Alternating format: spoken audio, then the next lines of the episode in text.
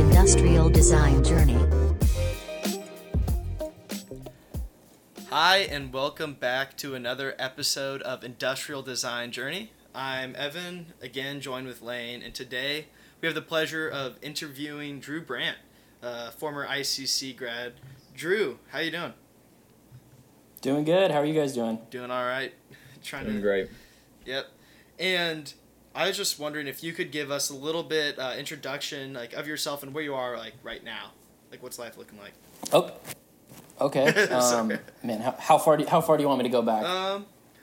Well, you know, let's just start at the beginning. Actually, let's do that. At the beginning. So how were you born? I'm just kidding. Whole life story. Here we go. How'd you learn about industrial design? Let's see. Okay, so I guess we will go kind of far back with this, because when I was little, I guess you guys know, like, a lot of people approach industrial design kind of from one of two places, either like an arts mindset or a very like engineering focused mindset. Maybe not everyone's that way, but it seems like a lot of people fall in those camps. Mm-hmm. And I was on the art side of it. I loved painting and drawing and anything crafty. I was all in on it. And my mom was big on art. She studied it in school, so she kind of like fostered that as I was growing up. And I was like, well, I'm gonna be a painter when I grow up, obviously, because my watercolors. Big money in that. yeah. But you know, I realized in high school, I wasn't like a pure art kid. I was like one of those weird art kids that kind of liked math and like I kind of liked doing all like the trig functions and calculus and stuff. So I definitely didn't fit in, and I was like, well, this is kind of weird. I've got this like other side of me that enjoys kind of this more analytical approach to things, this problem solving. And I'm trying to think, when I was looking for schools to go to in college, I met, I don't think he works at Cedarville anymore. I met a guy named Terry Chamberlain, who was head of the design program then. And I was like, I was wanting to check out the art program and kind of telling him what I'm telling you now. And he's like, you know, you should check out this new program that just got started called the Industrial Design Program. And just told me all about it. And it kind of like blew my mind. Like, whoa, like there's a place for people like me who, you know, like people like us who like enjoy this like problem solving, and we like adding extra problems to our artwork or however you want to approach it. And it just seemed like a really cool fit. And anyway, studied that in college and have enjoyed it since. So that's kind of the backstory on how I discovered, you know, the discipline. Mm. That's awesome. That must have been like a kind of a aha moment when you like arrive at the ICC and you see all these people like in their workstations and they're doing crazy things. So how was your experience at the ICC, and what did you really like? What were the big things that you learned there? Yeah, it definitely was like a big moment, you know, realizing, like, I'm sure you guys run into this all the time, like when people are talking about industrial design, like they're like, oh, what is that? Like, do you design factories? Or, yeah. Like, yep. Oh, yeah. Do you design industrials? So anyway, it was like, I forget where I was going.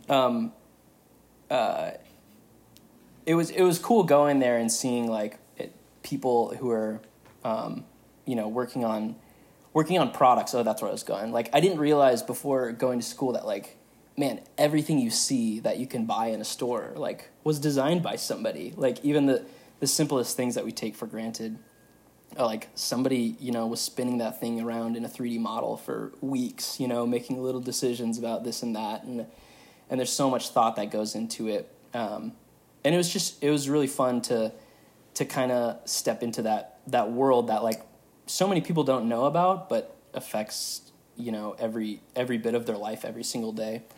And I think that, I mean, that's one thing I really loved about being at the ICC, is just learning, you know, like how much decision making goes into every project you do you know, in school and then even after school, and kind of just learning all those tiny little nuances of design language and how it ends up in the product at the very end. Mm. Yeah, for sure. That's kind of the deceptive thing about industrial design I've noticed. Like, when I was originally looking into industrial design, I had a friend of, he was actually on the podcast, Grant Stoller, and he would post stuff on his Instagram story of all these just like cool sketches across his desk.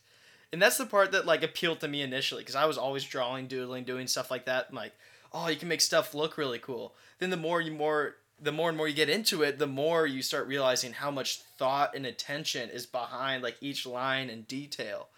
And especially now, as I've gotten to look into the industry more and more, it is, you know, the aspects of the business that you need to take into account just by designing some things. Like, each line can add cost to a product, and understanding the whole beginning to end process of a product has been really cool to learn throughout this journey. And so you mentioned you were kind of like, you know, artsy, but you had like that logic side, you know, you like the math and practical things. And how did that like manifest in terms of like your interests? Like, was there an industry that you found yourself leaning into, or like helped get you into industrial design to begin with?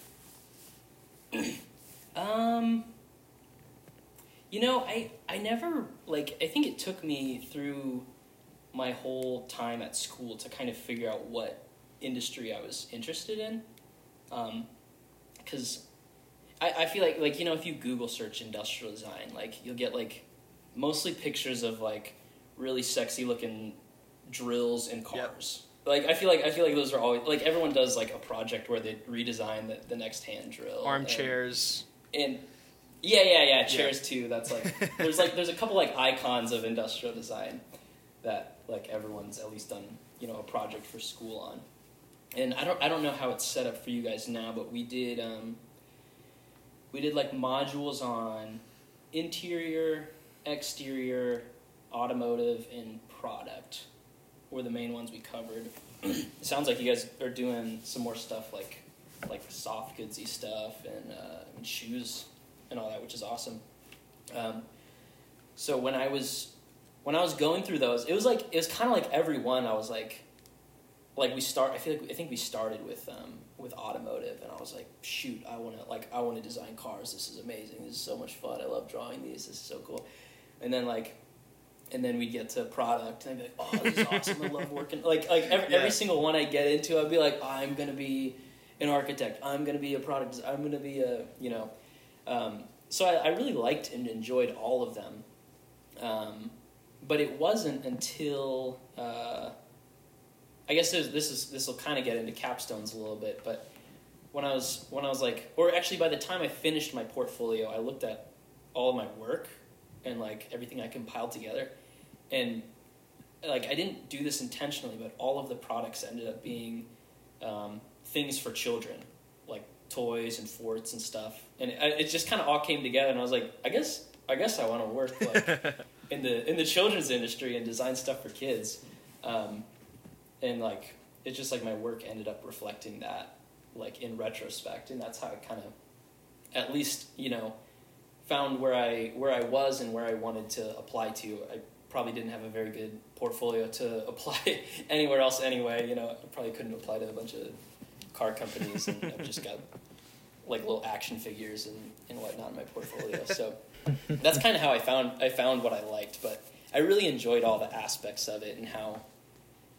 each one is different, how each one makes people feel, like the way products are small and like very personal, and then you move into cars, which are this like kind of funky crossover between like an interior emotional space mm-hmm. and a product at the same mm-hmm. time, and then you move into like buildings that, like, for me have like the highest level of like emotional connection to, but much less like, you're much less sweating the tiny details like you are with products. So anyway, moving through all of those different categories was really fun to me, and I thought I took aspects of all of them as I was going through them, but found myself in toys, at least up until this point. Nice. So, like, that's a really good segue into kind of where we are and what we're interested in. Your capstone project, tell us a little bit about, like, kind of what you were thinking as you were starting your capstone and what it ended up being and what you learned about it. Yeah, it was, I'm sure you guys are going through this right now, but, like, it was a grind to figure out what I wanted to do. And it felt like every time I, like, found something I, like, wanted, like, Gabe or someone from the ICC would just ask me some, like, annoying question that would make me, like, you know, second guess it. And it was great. It was a good exercise to, like, you know, really think about it. But it's like, just let me land on something and commit to it. But they're always like, but is that really the problem you're trying to solve, or is it this? And, like, they'd, like, you know, take out my legs from under me and be like, oh, you know, like juke me out, and, like, I'd find out that's not really what I was trying to solve, is something else. But it's just, it felt like it took months of kind of just asking questions and researching things.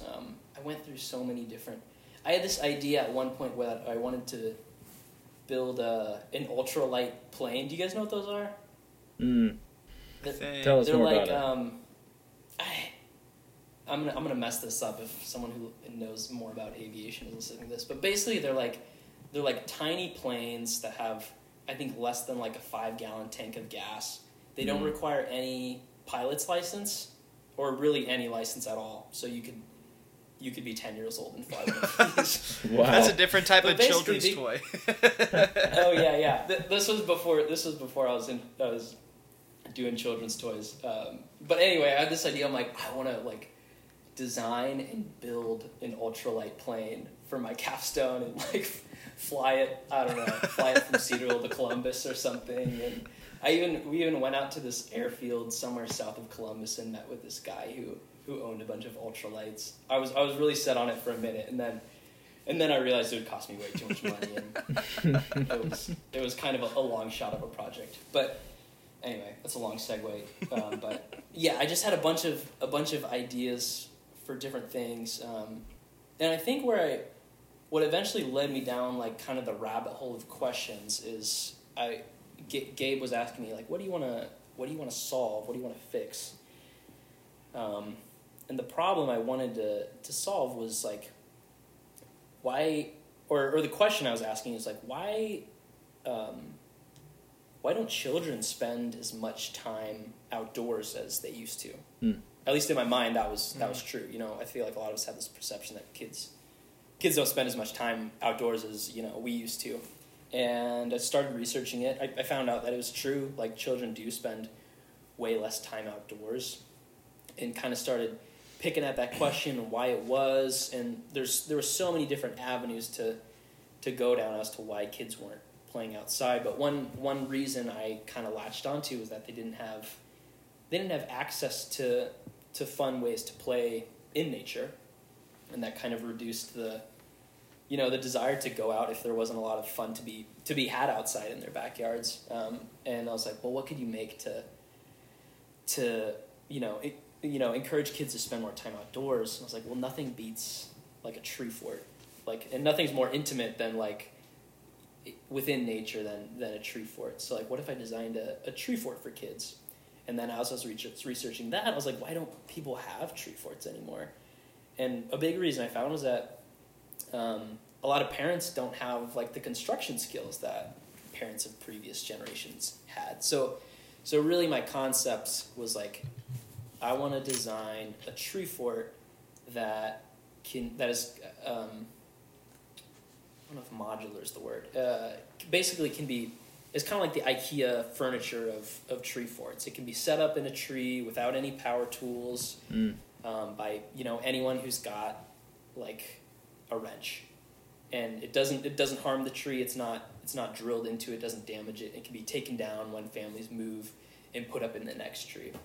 And that was kind of the concept I started with and built on from there. Wow. I'm really curious. I want to, like, hear more about this. So, like, what problems did you, like, bump into when you were going through that process? Because that idea is a great idea, but there's like a lot of research project, like the research part of projects turn into is like, oh, somebody's tried to do something like this, or there's a little bit of that, and then you kind of understand why this isn't the biggest thing on the market. But I want to hear what that process was like. Yeah, there were a bunch of things, and I think like designers probably run into this their entire life, where they think like they've got the biggest problem in the world to solve. Yeah. Mm-hmm. They're like, I'm gonna save everyone with this idea, and then like you do like 5 Google searches, and you're like, oh, it's on Kickstarter. Yeah. Like, come on. Yeah. I think that's honestly what led me to the tree fort. Because when I'm thinking back, originally I was trying to think of other ways to encourage kids to spend time outdoors, and a lot of the things I was thinking of were like I had this one idea for like Tinker Toys, but way bigger and big enough that you could build your own like bikes and trikes and vehicles yourself. That kids could do and ride around on. And then, I did some searching, and sure enough, it already existed. Somebody's already done that. So there were a bunch of those solutions where I was like, I've got it. And then, 5 searches later, I realized someone's already done it. But when I got to the tree one, I think there were a lot of solutions out there, but they weren't really geared toward children. A lot of them are like geared toward hunters, like tree stands, tree blinds, or they're kind of really sophisticated plans for like adults who want to build like almost like a vacation home tree house. There are all these, like, as I got deeper into the world of trees and tree forts, there are all these different like very niche categories for it, but I couldn't find like a really good one for kids. So that was kind of like, it was like I just kept digging and getting narrower and narrower until I found this this spot that like felt like it needed a solution, and it was kind of a blank space to carve out my own idea. And the more I've looked into it, I found there are still more people doing stuff like that. I'm like not the only one, but I think I got to that sweet spot of this feels specific enough that I can create like one small solution to this giant problem that hasn't been at least overly addressed. Mm. Nice. So then how did you take the final capstone that you came up with, this design for a tree fort, and how did that guide you towards where you are now at Kidcraft? Let's see. I'm trying to, so I've been working at Kidcraft for 3.5 years, so it's I'm like, you guys are jogging my memory on all these things. It's been a while. I had that tree fort idea. Actually, so it was pretty cool how it all worked out. I had, a couple toy projects that were smaller action figure or Hot Wheels style projects. And then I had this tree fort one. So everything's for kids, but kind of all over the map, small indoor products and big, large scale outdoor stuff. And I was just applying for jobs at different toy companies, or just actually all kinds of companies. I was applying. I was wanting to get a job anywhere I could.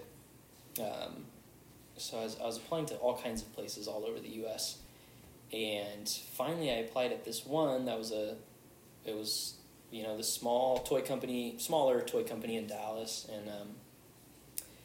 and they had actually just acquired an outdoor playset company. So they had just gotten into creating swing sets and forts and playhouses, and they had already been making toys for a long time. So they had this new category of outdoor kids products, this long-standing category of indoor products, and I think I kind of just had a portfolio that matched the kind of thinking they were looking for at the right time. And I was very, very fortunate to get hired by people who were willing to take a chance on a younger grad, and invest invest in me, and from there they just kind of saw my portfolio, and I think it was just what they were looking for at that time in the company's history, and they gave me a shot, and it's been working out.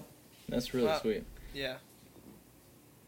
It seems like you have to do, like, you know, obviously every designer has to take into account the emotion that their product is going to, like, evoke from the people using it. But it seems like that's kind of something that's more at the forefront of your mind when you're working with kids who, you know, don't always care about the function. It's all about, you know, the way that it stimulates them and makes them feel. So, like, how have you worked through that? Yeah, that's interesting. You point that out. Like, because toys, you know, are, like, at the end of the day, like, a huge aspect of it is, like, they're supposed to be fun. They're supposed to just be a good time. And that's, like, exactly like you said, that's the thing, like, you want something you design to evoke when it's put in a backyard or put in a kid's playroom or bedroom or whatever. Like, you want, at the end of the day, you want a kid to see it and experience it and just, like, just feel something as simple as joy and fun when they're playing with it. But at the same time, it's a really easy thing to forget about when you're designing, and, like, you're kind of in the weeds of, like, oh, this thing costs too much, and oh, like, this doesn't meet safety standards, and, like, oh, how is marketing gonna handle it? Like, you start worrying about all these, like, really like, nitty-gritty details. But you do have to remind yourself, like, all the time, like, okay, wait, pause, like, is this thing fun? Like, are we having a good time with this? Is this product gonna, like, bring joy to people? And if that's not the case, then like, okay, let's back up and figure out how to make this thing fun. I mean, obviously we still have to make sure it costs the right amount of money, and, you know, it's safe. We do have to figure out all these things, but, like, if it's not fun, like, you know, if it's not meaningful to kids, then we're kind of wasting our time. So that is, yeah, the emotions of it are very important and easy to forget about, all at the same time. Yeah. Have you actually been able to, like, see pictures of, like, some of the forts that you've worked on, like, put up in people's yards and, like, kids playing in them? Yeah. Not, well, okay. I guess I've never had the, well... I'm all over the place. So a lot of times when we're driving around, we'll see products that are either made by Kidcraft that were, like, have been in our like, I guess, catalog for a long time, or we'll see stuff that I actually got to be a part of designing in people's backyards, and that's really, really fun to see. I don't have that many. Like, I only have, like, 2 nieces and a nephew that are about the age that would be playing with our products. And they live really far away, so I don't get to see them that much. Mm. So, unfortunately, I don't, like, run into kids playing with our products very much. But it is fun to see them out in the wild in people's backyards every now and again. And when we're working on products, sometimes we'll have kids come in and just test stuff out, and, like... We've got kid models come in that will do, like, photo shoots with our products, but they're playing with it and having a good time, and that's always fun to see. Like, it's like, it's a good, like, kind of grounding thing to see children playing with your products, because that's, like, I mean, that's the reason, like, you're doing what you do. So it's nice to see that, and I wish we had more experiences to kind of watch the end result, but sometimes. Sometimes you're just so busy with the day-to-day stuff, you don't get to, you know, take a step back and enjoy that. Yeah, for sure. That's awesome. I'm sure as, you know, as you get older and stuff like that, you'll be able to enjoy more and more of that in the future. But there's something so, like, primal, and this is probably not the best word, but just about a kid's interaction with a product, or even with their imagination in a way. Because I think back to my days as a kid, and luckily we had friends that had a forest in their backyard, so we'd always go back and build forts and have battles in our heads, even though we're, like, throwing, like, a berry at each other, but might as well have been, like, yeah, a sniper rifle. But yeah, doing totally. Stuff like that, or, you know, pea shooters, anything. Like, we were always messing around, doing crazy stuff. And a lot of the time, a product wasn't a part of that. So how do you take some, like, there were times we played with toys, but when we went outside, often it was just like getting your knees grass stained and doing stuff like that. Yeah. How do you basically justify giving the kids a product that can make their imagination go even further than just like a stick and a few blades of grass? Yeah, that's a great question. And I feel like that's one I kind of struggle with daily, because like I'm the same way. Like when I was, I think like a lot of people played all different kinds of ways. Some people like were deep into Legos and other toys. Some people like, some kids just like played in the woods their entire life. I was kind of like you, where like we had a creek in our backyard and like we were just building bridges over the creek all day, and like just making up imaginary like situations. It was always so important. If you remember, like when you were a kid, like it was important. Like I had an older brother, and the friends you played with, there was two of them. We were like about the same age. The older brothers bossed us around, and it was urgent. Like we had to get this bridge done, even though it would be gone by the next time we were there. Oh yeah, it was play was serious business, and your stick was serious business. Oh yeah, like, having a good stick. All sticks were not equal in any way, and if like somebody broke like your best stick, like oh man, I did like, that. They might as well. Brother, you probably lost a friend. Yeah, it was my brother, and I hit it on a tree, and it snapped down the middle. I think a good stick, if it was a good stick, it wouldn't have broken, but that's neither here nor there. That's a fair point. No, but I feel like that is like something I think about a lot, is like how do you make products that are better than like sticks and rocks? Which sounds funny to some people, but I'm like kind of the best like tools for imagination have like already been supplied, in nature, and we already have like the best stuff to work with. Like what's even the point of designing more toys and products? And I think that's a really good question. And so I guess where I come to is, I think there's a spectrum of play that happens that is goes from very unstructured to very structured. And I think different kids land all over that spectrum, for all kinds of reasons. Some kids are kind of like you were describing, Evan, where like you didn't need like any rules, any instruction manual to play. Like you just needed like the raw ingredients and you were good to go. But some kids really, really thrive with like a more structured environment. They like want the instruction manual and the Lego kit that like tells them how to make the Death Star, and like they really enjoy that kind of play. And I'll use Legos as an example because I feel like they found this kind of sweet spot of structured and unstructured, where like when you're walking down the toy aisle as a kid, you see like a Bionicle set, and you're like, that looks so cool. Like I want that thing. I want to build like, oh my gosh. Yeah, I want to build. I'm trying to remember their names. Tahoe? No, that's a place in California. Tahoe.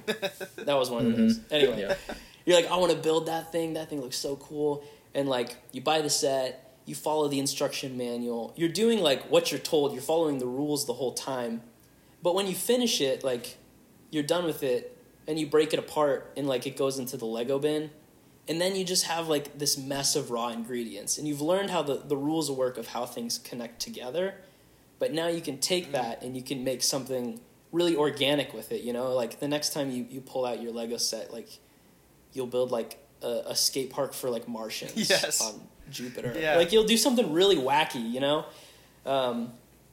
And like, it moves from that place on the spectrum where it's very guided and maybe very attractive and, like, really enticing on in the toy aisle to something that's really organic that, like, kids might not see initially, but they kind of learn to follow, and then they're coming up with their own games and their own play. And to me, that's where I want all kids to be playing, because I think that's where they're learning the most, and that's like that's the kind of play that I think respects what they're capable of the most.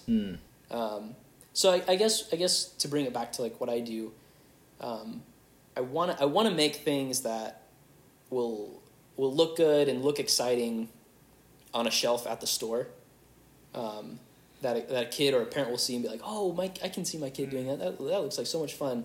But then when they take it home and they build it and they've played it a couple times, like maybe the original way it was designed, like I want it to be loose enough that it can become something else. Like they can build their own wacky games into it that I never could have imagined. And they're just supplied with like enough loose parts to kind of move on that scale from very structured to unstructured. Yeah, I remember as a kid, like you would get a Lego set and you'd build it and you'd be like protective of it. You don't want anyone to like break it, but it only takes one time for someone to like step on it or break it, and then you're like, you know what?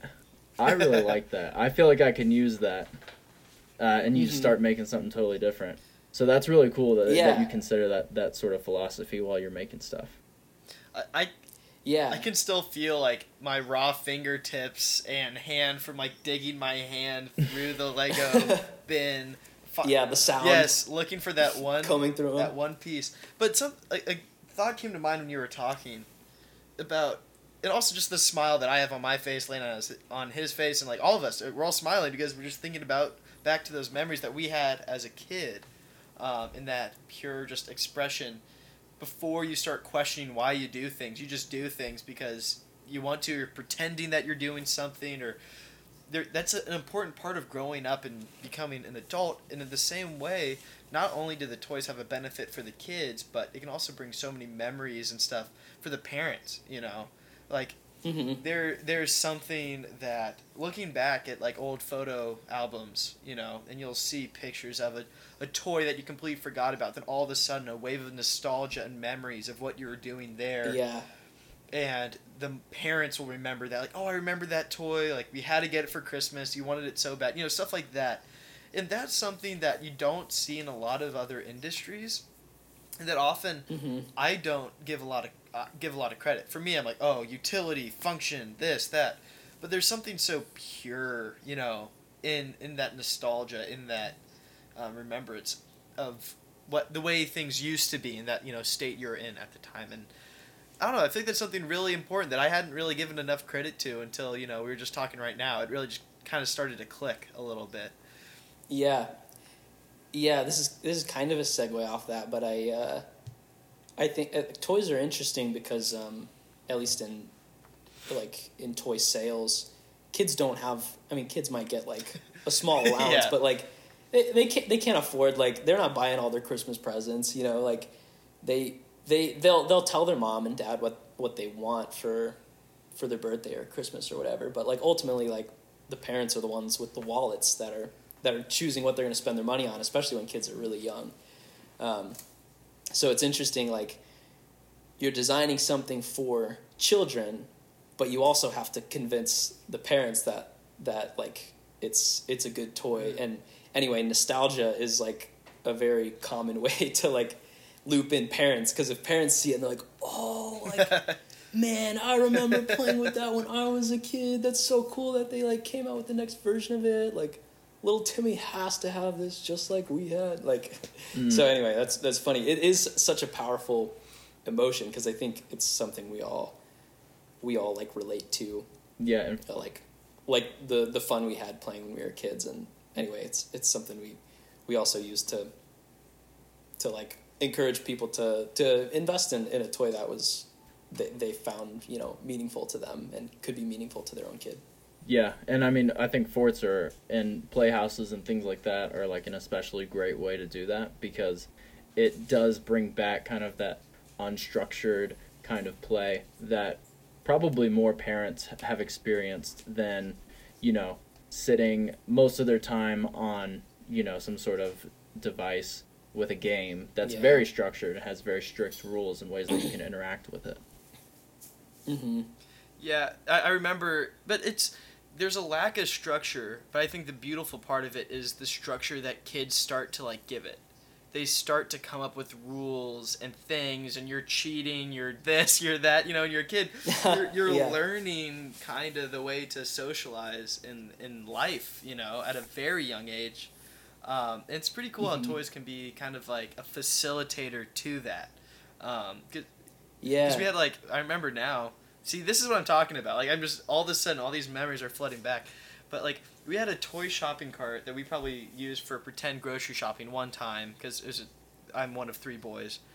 And we had another thing that was like a little scooter you would sit on and like go across. But my brothers and I, we would put on plastic football helmets that we would get from like those NFL kits. And the old brother, he was on one side, then we were on the other side, and we would push each other full speed with, of course, wearing our safety helmets that had probably a millimeter thick of foam padding on the inside, full speed, and just ram into each other. That actually, that is for a point. So society has changed a lot since when we were kids, right? A lot of kids were playing football, contact sports, different things like that. Video games were kind of nerdy. And then now we've kind of seen the shift to video games are mainstream. Parents are having their kids do contact sports. You're seeing kind of a change where kids are spending a lot more time inside because of kind of the parent just evaluating risk and thinking, like, this is the same thing. They're staying entertained, right? What has your job looked like kind of competing, which I feel like your industry's biggest competitor right now is like the video game / tablet internet industry right now. How do you guys address the societal shift that's happened since we were kids? Yeah, there's so much to that. If you don't mind, I want to go back and talk about what you mentioned about like your style of play with your brothers. Like doing stuff that seemed ridiculous, like sitting in a shopping cart and ramming into walls. I think a lot of times we don't give that enough credit for like how meaningful, even though it seems really silly, that is for kids. One thing I've learned in like doing research for work is that like so much of what kids do when they're playing is that they're learning really important life skills and how to handle them in what is really like a pretty safe environment, so that they'll be able to handle these situations better as they grow up. So it's like an important part of our biology to learn, like, okay, what hurts when we play like rough play, like what can I do, like when I'm playing with someone that like how far can we go before like I hurt someone's feelings, or before I break the rules, or before I make someone mad? And like, how do I control my own emotions? How do I control my own body as I'm like growing into this new world, and I'm rushing down slides and I'm swinging on things and I'm running really fast. How am I controlling my emotions? Like kids like to put themselves in environments where they feel a little bit of fear.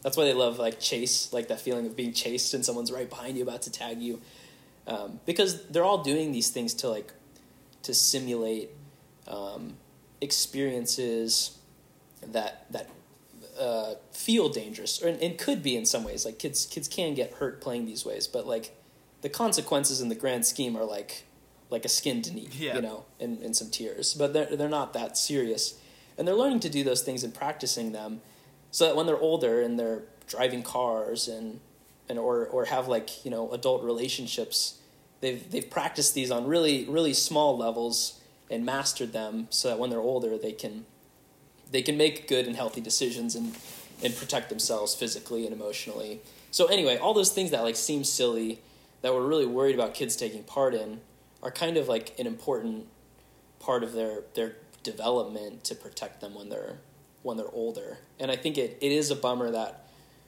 we get so worried about some of these things, some of them for good reason, but some of them I think we're taking away kids' ability to make those decisions for themselves in a low stakes scenario, the way that they're best designed to, because we're afraid of what might happen.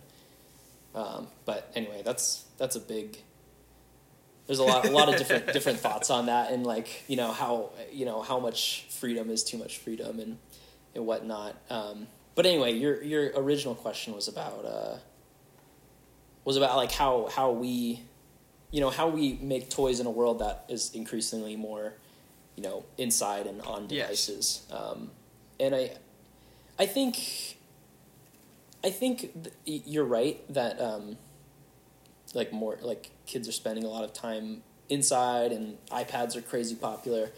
But I think at the same time, a lot of parents, they know that it's good for kids to spend time outdoors and to be playing imaginatively and to play in unstructured ways.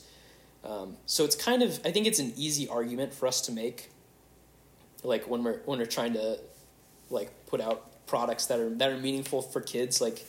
If you show a parent, would you rather have your kid, playing outdoors and making up magical scenarios in their tree fort, or would you rather have them playing this stupid game on their iPad?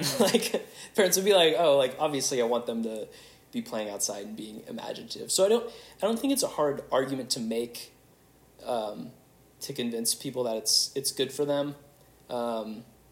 But I think it probably is harder in the day-to-day for parents to kind of make that decision to, encourage their kids to do things more imaginatively. Because I'm sure it requires a lot more work on their parents' part. It's probably a lot easier to give your child an iPad than to, worry about them getting all dirty outside and then having to clean their clothes with from the mud stains and get them a Band-Aid when they fall off their scooter. Mm-hmm. And so I'm sure there's more effort into it, but I think people at least know that one is more helpful for their development than the other. Yeah, and I think it's interesting. I'm just thinking back to something that you said earlier. You said that there are these companies now that are making plans for really fancy tree houses that are designed for adults. And I think as adults kind of experience the shift from unstructured play, and now they're in a structured job, and even their off time is very structured. That desire for more unstructured time, more unstructured activity, and I think that's one of the big draws to, camping and being outdoors is once you're out there, you're oh man, what do we do? So me and my friends will make tea out of just whatever trees and flowers we find around, and usually it's pretty gross, but sometimes it ends up okay. Yeah, but it's kind of fun just to figure it out. Yeah, for sure. And so I think parents, I think they are realizing that, and I think as iPads become more and more prevalent, more popular, and kind of the standard, I think parents are kind of realizing their own desire for unstructured play and kind of connecting the dots and saying, oh, well, I want that for my kid as well. Yeah. And I think, we're so early in the world of technology, we're just figuring out how useful some of these tools can be, and then how dangerous they can be at the same time. And I don't know. I think we're going through the growing pains of how can tech be used meaningfully for kids and adults, and when is it useful? When is it kind of debilitating? And I don't know. I think maybe in a couple years we'll kind of have a better grasp on what's a healthy amount of time to spend on our phones, or for our kids to spend on tech. And there's even cool stuff coming out in tech. I think Minecraft is kind of a cool game in that it kind of has that. It's taking that idea of structure and unstructured. It's giving you some rules of how it works, but it seems very creative in the gameplay of all the different things you can do with it. And I think they're taking some of those meaningful sides of play and incorporating it into tech, and I think that's cool. So I think it's really, it'll be interesting to see where things are in just 5 or 10 years. Yeah. A few things just in the world are very concerning to me, there's a lot of things right now that aren't going too well. But we're now getting to the age where Lane and I, we're nearing the end of the kids that remember when there was one computer in the household that was the one everybody shared their work on. There was one this, one that. We're kind of ending that time to the point of personal computers, where kids growing up and graduating college have never known a time without Wi-Fi, different things like that. And we're seeing adults entertain themselves more and more on these digital devices instead of doing different activities that, you know, we see adults do. I kind of feel like, this isn't my own thought, but we're seeing adults sometimes, not all of them, but kind of go into this state of, I just want to be entertained and just like turn off my mind. And part of growing up and maturing is turning on your mind, which is why I feel like it's important not to have your kid watching Baby Shark on the baby seat on a grocery cart, but learning that you can't cry because you didn't get the cereal that you wanted. But I guarantee you, a lot of parents would substitute the crying for a quiet kid if it meant that they would just be entertained on their device while they're in the grocery cart. And so that's just something, like, in general that just, like, concerns me about where I see it going to the point where kind of like the A Brave New World, like the Aldous Huxley world of just being stimulated all the time, right? And not in the right way, in just the good. But like, I feel like I feel like people realize, especially Christians realize, the importance of your trials and like what that can bring. And when you're a kid, trials look different than when you're an adult. And I don't really know how this relates back to children's toys. No, I like it. We're getting philosophical. Well, but that's something that's been really like on my heart a lot recently, is just how products can be used for good, and how you can incentivize people to do things that might not scratch their most, like the itch that they think they need scratched, but actually is like more challenging to them or more inspirational or gets them thinking. I don't know. It's stuff I haven't really thought through. And if you have any thoughts on what I just said, I'd absolutely love it, because I'm kind of just, you know, saying crazy stuff right now. Yeah. No, I hear what you're saying. I think, like, especially as it relates to kids, because I think I see it the same way, where I'm like, you know, I'm discouraged sometimes by, like how much time kids will spend on an iPad or whatever, or data I see. But I also want to be like, I'm not a parent. Yeah. Like, I don't have a kid, so like I want to be empathetic to like what it's like to be a parent today. And I'm sure it's like, I mean it sounds like an incredible amount of work that like would make it really challenging to you know, raise up a human being in this world and always be like trying to encourage them and give them the best tools to succeed. And I think it would be exhausting to try and to like never never give my kid an iPad or whatever. I'm sure that would be like very difficult to do. So sometimes when I think about it, I like, you know, I'm like, oh, parents these days, they're like so lousy. But then I'm like, man, I'm on my phone like all the time. Like, and so You're so exactly anyway, right. I try to think back to like, okay, like what am I doing personally to challenge myself? And like you said, like itch that scratch that's deeper than like I just need to be entertained. Even if like a Netflix show would occupy my mind for an hour.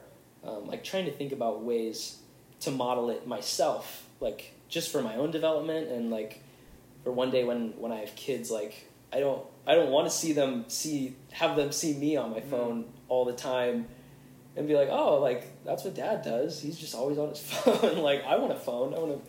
I hope to be a parent, and even now just be a person who is using his time, you know, meaningfully. And with purpose, and anyway, I don't know where I'm going with all this. But neither like, did I, man. Like no, I guess that's where I come back to, is like what do I want to see like changing, and then be like, okay, but how much of that am I doing, and then you know trying to tackle it, you know, with my own heart and myself, and you know. Trying to model it for people here in the present and future children, Thinking about it that way. Yeah. But yeah, it can become what's the word? Just a lot to think about, like how much there is to change. Oh yeah, absolutely. And that's something that I've been trying to do personally. Like, I recently found out that there's an app that allows you to rent library books, just on your phone, and just read library books for free, and it's great. And in the same way, I am reading a book about framing, and the whole idea is framing problems correctly, right? Because if you frame the issue with a developing child as they're not happy because they're not being entertained, or I need to entertain them, entertaining-wise, there's very basic things that you can do to get them entertained. But if you frame it as, how can I develop this child to be a well-rounded, well-adjusted adult, that kind of frames the situation differently. But I feel like what I see happening a lot is that people are framing the issue. Let me say, I have a lot of empathy for parents going through it, because I guarantee I'm going to make so many mistakes whenever that happens. Yeah, we're going to listen to this podcast when we have kids in a couple years and be like... Idiots. What did we know? Those blue skies. Yeah. But it's one of those things that it's so easy. This goes from young to old, but to be caught up in the moment. To get too caught up in the short term that you kind of forget the long term. There's value in both. There's value in focusing on a task and completing it, but there's also value in having the big picture in mind. So I guess that's kind of my thought on it. The book is literally called Framers. If anybody's listening that is looking for a good book, especially if you're a designer. It's not a design book necessarily. It talks about science, all that stuff, medicine. But it's a very good book, and it's been really informative. So a little plug. That's our advertiser. Yeah, that's fascinating. That's our advertiser, even though they're not paying for it. Yeah, how much do you get paid for that one? That's funny. Free plugs. But that's fascinating, you talk about framing the problem, and, when you are in the moment where you have the real problem, the way that is most intuitive is just to solve the most immediate problem. Yeah. But I think kind of what you're talking about, Evan, is, making sure that you're asking the right questions and framing the problem correctly is how do I actually solve the biggest problem I can in this moment? So you say that most people are asking how do they entertain their kids, but the exercise of parenting is how do I make a good person? And so if you kind of come at it from that bigger perspective, you can come up. Initially, it's more daunting because you have more solutions that are out there. There are lots of different ways to become a good person, and there are fewer ways to just be entertained. But I think the reward is that you accomplish something and you create value that you'll see later on down the line, whether or not you can recognize it. And it's just all those little problems that are annoying but are opportunities to make a bigger impact, further on down the line. Yeah, that just seems like such a tricky discipline. That book sounds really interesting, but just being able to, be able to stop and have the patience, in so many decisions every day to think about, okay, wait, pause, why am I feeling this way? Yeah. What am I actually trying to fix? That's something I don't do very often. I'm I want this now. Yes, yes. I'm gonna do this to me. And it can be crippling sometimes thinking too big picture, because then a little bit of that existential nihilist that can creep up in me sometimes. I'm just what does it all matter? But then you quickly bring yourself back down to earth. But there are times it's important to ground yourself as well in the moment every once in a while. But you don't want to be that guy who's constantly why are we? Yeah, everyone's we're not hanging out. Luckily, having a Christian worldview helps because you can get to the point. If you're outside of that, then things would start being very deconstructed, as we're seeing a lot in society. I would say right now, to a point where there's a lack of truth and guidance in our lives, and so I'll draw this into your experience, Drew. How do you find yourself, to use the language that we've been using, framing toys that you design? What problem do you try to keep with you throughout a process?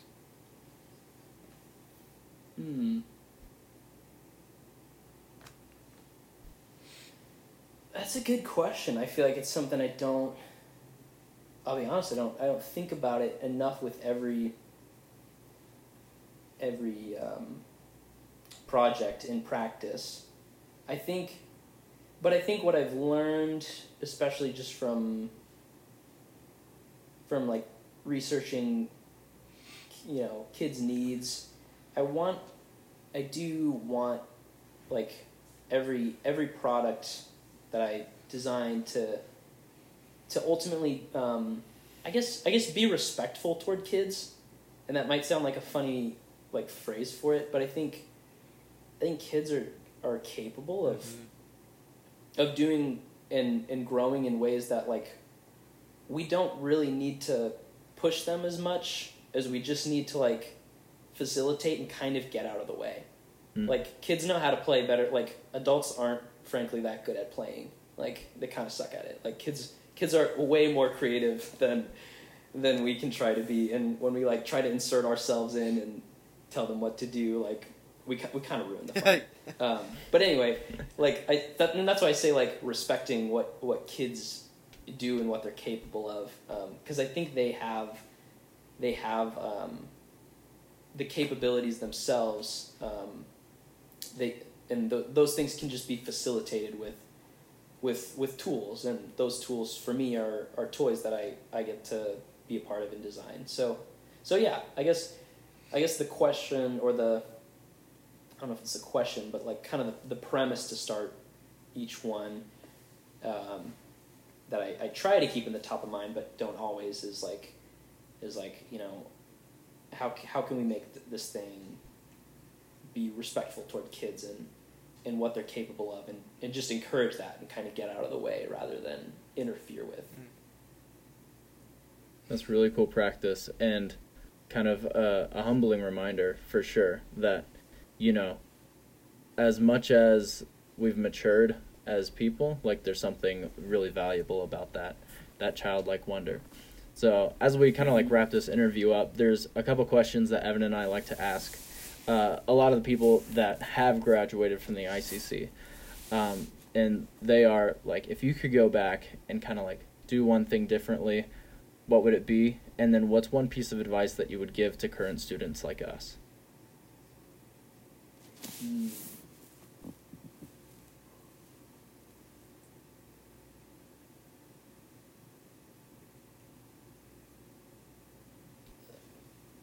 I think if I could go back,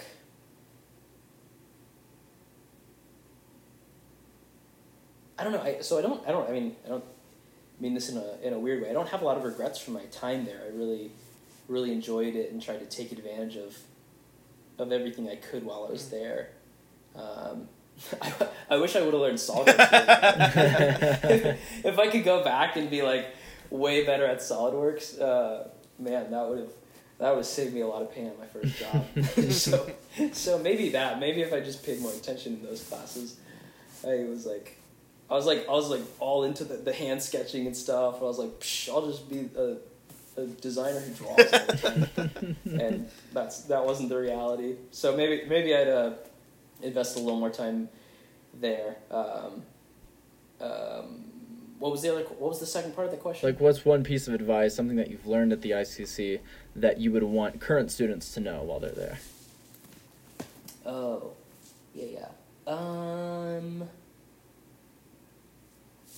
I think the ICC will, like, at least during my time there, you really got as much out of it as you were willing to put into it. And I think that's true with pretty much anything in life. Like, if you want to, like, thrive and do well and learn a lot, like, the tools are there, you know? There's great professors and great resources to really take advantage of. And you know, they're not going to, like, baby you along the way. You know, it's up to you to take advantage of it or not. And you can choose to kind of spend a lot of money wasting your time or really get involved and really make the most of it. So I would say make the most of everything you can while you're there, like time in the studio, getting to know the professors, like really putting everything into those projects. There's something really fun about kind of how like blue sky a lot of them are, and like there's a lot of just fun opportunities there that you only get while you're in school, and they're worth really taking the opportunities up. So I guess just invest your time well, and then if you can after school, like be patient and look for some, like when you're looking for a job, try to find, like really invest in trying to find one you'll really love. I think that's important. This is more advice for grads, but like take a long time thinking about like what do I really want to do and what would I love doing. I think everyone, there's kind of this myth that like you have to hate your first job and you just gotta grind it out for a year and a half, and then you'll find what you like. And I can't speak for everybody. I know some people, like they gotta get a job, they gotta be paying off student loans. Like I can't say it works for everybody, but like if you have the time to be patient and find something you really like really, put your head down and work really hard for it. But also like, kind of respect yourself and go for something that is really meaningful to you too. I have two questions, kind of same vein as what Lane was talking about. Is there anything you do to like stay inspired or guide your mind state, like when you go into a design process? Is there anything that you do, even in your free time, to help inspire you? And also, another question is, if you had stress and stuff during the job search process, how'd you handle it, or how were you able to be patient and wait for the right opportunity? So, well, to answer your first question, I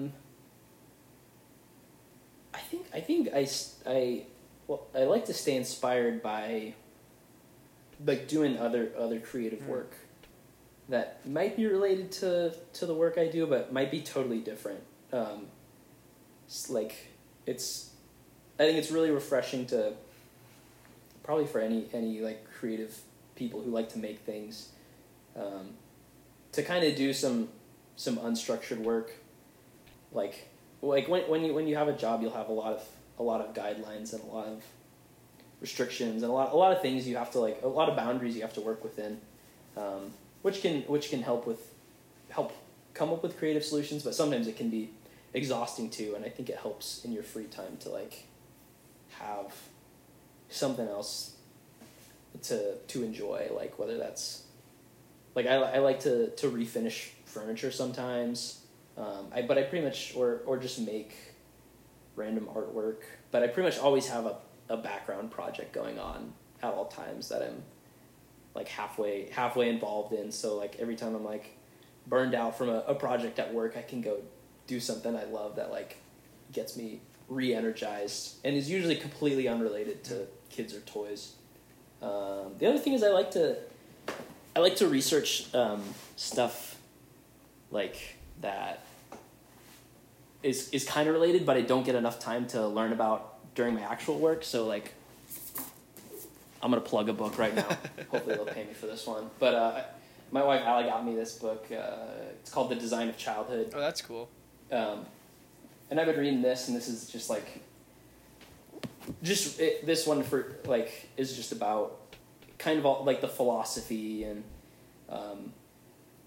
like the development of kids and how products have influenced that through the years. But anyway, reading stuff like that, kind of, I don't have time to like read a whole book, during the workday. I've gotta like, work on projects and stuff. So if you enjoy like the work you do, but don't always have time to do the things that inspire you, like I like to, kind of like read inspirational things. It sounds like kind of you're doing a similar thing, Evan. Like trying. You know, reading stuff that you might not have time to do, but that's still creative and yeah, kind of refreshes you. Yeah.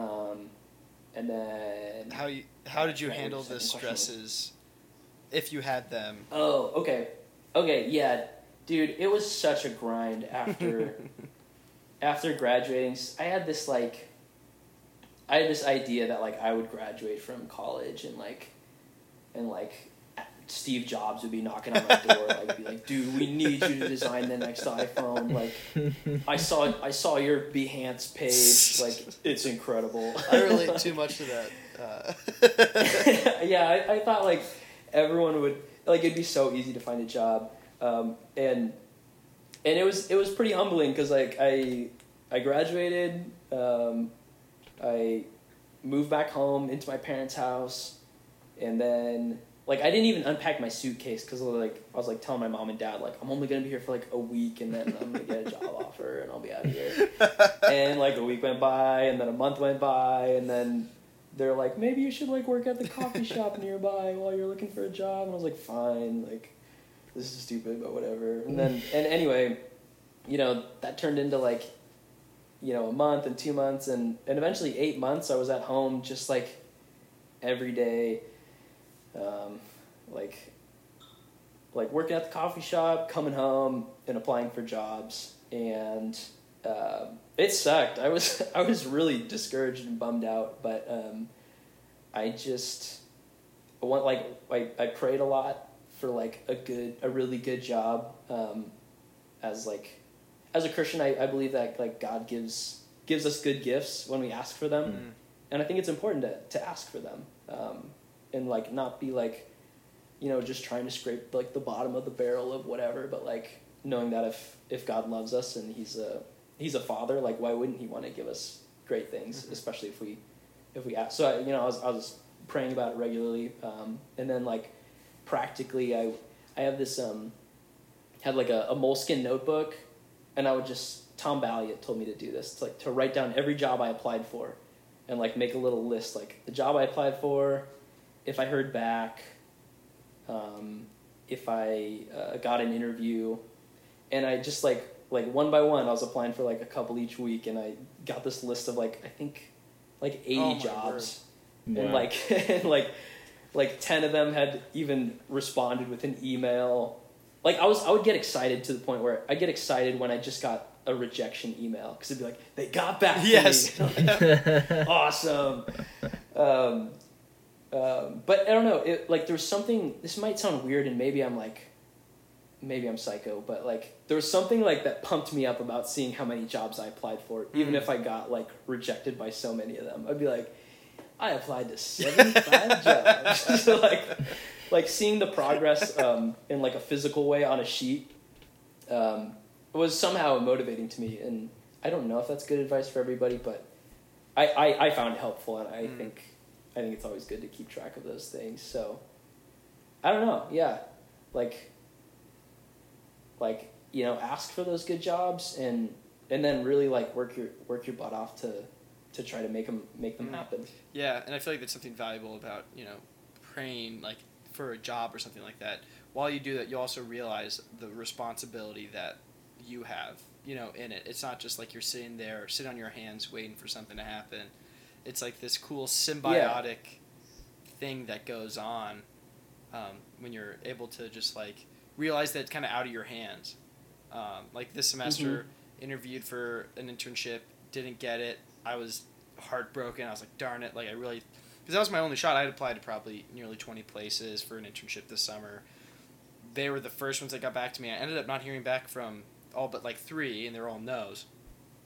Then I came home this summer, and out of the blue, an opportunity presented to me. It was not me at all, and it ended up being a better internship than I imagine practically any of the others could have been, in many ways. And it's very humbling to kind of realize how many times that like God's got your back, you know, through it all, and the responsibility, and basically that God I think will reward your hard work and determination and your stuff here. Like that's partially where this podcast came from, was I'm like, if I don't have a job this summer, I'm going to make the most out of it. And I feel like I've loved talking to everyone and getting to learn so much and meeting people and building connections and everything like that. So it's been really great, a really great experience that I didn't expect to begin with. Yeah, totally. All right. Do you have anything else you want to share or anything like that? I didn't prepare any kind of monologue. I feel like I've probably gone too long on too many questions. No, not at all, man. Not at all. Well, I got to say again, I really appreciated talking to you. Glad you agreed to go on this podcast. And I'm really thankful for all the advice you gave. I feel like it's going to be really valuable and help me and Lane through our journey. And anybody who's listening, I think my grandma might be our number one listener, but that's okay. Might help them in their future career. You never know. You never know what is on the other side of that door. So, all right, that's it for this episode of Industrial Design Journey, and we'll be back again soon with another episode. Peace.